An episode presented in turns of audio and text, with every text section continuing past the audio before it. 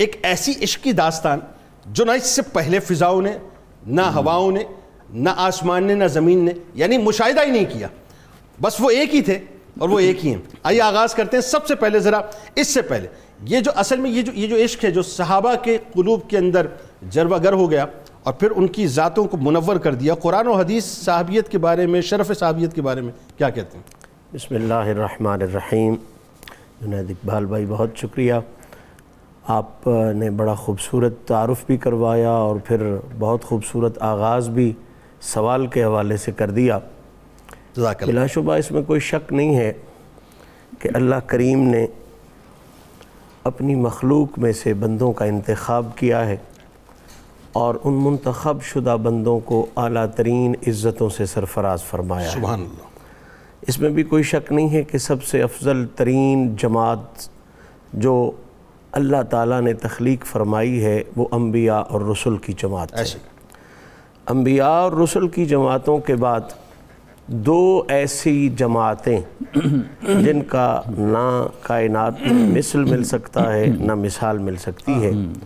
وہ جماعتیں ہیں ایک جماعت حضور کی اہل بیت اطہار کی جماعت ہے۔ اللہ۔ اور ایک جماعت آقا کریم صلی اللہ تعالیٰ علیہ وآلہ وسلم کے اصحاب کی جماعت سبحان اللہ سبحان صحابیت کا شرف صحابیت والی عزت یہ ایسی عزت ہے کہ جس کے ساتھ کوئی بڑے سے بڑی عزت بھی مقابلہ ہی نہیں کر سکتا اللہ۔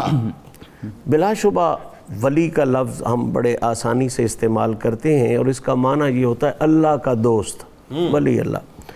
تو اللہ کا دوست ہونا یہ بہت بڑا شرف ہے۔ کسی عام طاقتور انسان کا دوست ہونا بھی بڑی پاور ہوتی ہے تو رحمان کا دوست ہونا۔ یہ کتنی بڑی پاور ہے تو کائنات کے سارے ولی بھی اکٹھے ہو جائیں۔ تو حضور کے وفادار صحابہ کے ایک دن کی عزت کا مقابلہ بھی نہیں کر سکتے اللہ اکبر اللہ اکبر قرآن مجید نے ان کی عزتوں عظمتوں کو جن پاکیزہ افراد نے تن من دھن حضور کی وفا میں حضور کی غلامی میں گزارا ہے ان کا جگہ جگہ ذکر کیا اور ہر جگہ پہلے سے بڑھا کے ذکر فرمایا۔ اللہ۔ آپ وہ آئے مبارکہ ہی ملاحظہ کر لیں۔ محمد الرسول اللہ۔ والذین معہو اشداء علی الکفار۔ اللہ۔ رحماء بینہم۔ تراہم رکعن سجدا یبتغون فضلا من اللہ ورضوانا اگرچہ صحابہ نے ایک ایک صفت کو کسی ایک ایک ہستی کے ساتھ منسلک بھی کیا ہے لیکن سیدھا سیدھا معنی اس کا یہ ہے کہ والذین ماہو وہ لوگ جو میرے نبی کے ساتھ ہیں۔ اللہ۔ اب ظاہری بات ہے ماہو جسے رب کہہ رہا ہے اس کا مطلب ہے جن کا تن بھی محمد کے ساتھ ہے جن کا من بھی محمد کے اللہ ساتھ اکبر آہا میں تو آپ کو کسی کے ساتھ دیکھ کے کہہ سکتا ہوں کہ وہ اس کے ساتھ ہے۔ ہو سکتا ہے وہ بندہ آپ کے اندر سے آپ کے ساتھ نہ ہو۔ صحیح بات۔ لیکن جس کو رب کہے کہ یہ محمد کے ساتھ ہے اللہ اللہ۔ تو اب اس میں تو ذرا برابر بھی شک نہیں ہو سکتا۔ سبحان اللہ، تو جو لوگ تن من دھن سے حضور کے ساتھ ہیں سبحان اللہ۔ ماہو اللہ نے رکھا ہی پہرے اس لیے تاکہ یہ اختصاص ہو جائے۔ کہ یہ اندر باہر سے نبی کے ساتھ آئے ہائے اب ان کی شان کیا ہے؟ اشداء علی الکفار۔ یہ کافروں پر بہت سخت ہیں۔ آہا۔ کافروں پر بہت سخت ہیں۔ اور رحماؤ بینہم۔ آپس میں۔ بے حد آئے۔ نرم ہیں۔ آئے۔ اس کو اگر ایک اور پہلو سے دیکھا جائے تو یوں بھی اس کا مفہوم لیا جا سکتا ہے۔ اشدہ کا مطلب سخت ہوتا ہے۔ اور رحمہ رحم سے ہے پیار سے ہے۔ تو یوں کہلا کہہ دیا جائے تو قطن یہ کوئی اصل سے دوری نہیں ہے کہ یہ وہ ہیں کہ کافر ان سے وفا نہیں کر سکتے۔ رحماؤ بینہم قیامت تک آنے والے مومن ان سے دغا نہیں کر سکتے۔ آئے ہائے ہائے ہائے بھائی سبحان اللہ کیا اچھی بات کہی آپ نے واہ واہ واہ۔ یعنی یہ ان کی عزت ہے حضور کے وفاداروں کیا اچھی بات ہے۔ اب آگے رحماؤ بینہم اب یہ چیزیں بیان کر کے ان کی جو معاشرتی زندگی ہے اس کو کھول دیا۔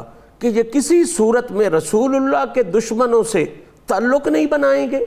کافر وہی ہے نا جس کا رسول اللہ سے دشمنی ہو۔ بالکل اور رحماؤ بینہم۔ رسول اللہ کے پیاروں سے کبھی یہ دشمنی نہیں ڈالیں گے۔ کیا بات سبحان اللہ۔ یہ میں ان بٹوین کچھ باتیں کہہ رہا ہوں۔ سمجھ سمجھنے۔ والوں کے لیے کافی ہو جائیں گی۔ تراہم رکعن سجدا یبتغون فضلا من اللہ ورضوانا صاحبان زی وقار اور میرے سامعین ناظرین اس جملے پر غور کریں تو یہ وہ تعارف ہے صحابہ کا جو رب کروا رہا ہے۔ ہاں، کہ تو انہیں جب بھی دیکھے گا یا حالت رکوع میں دیکھے گا اللہ یا حالت سجدہ میں اللہ۔ دیکھے گا۔ اور اگلی جو مہربانی فرمائی فرمایا لوگ رکوع اور سجدہ اور بھی کریں گے۔ کثرت سے رکوع سجدے کرنے والے اور بھی ہوں گے۔ لیکن کوئی دکھاوے کے لیے کر رہا ہوگا کچھ کوئی مولوی بننے کے لیے کر رہا ہوگا کوئی پیر بننے کے لیے کر رہا ہوگا۔ یہ جو محمد کے وفادار ہیں۔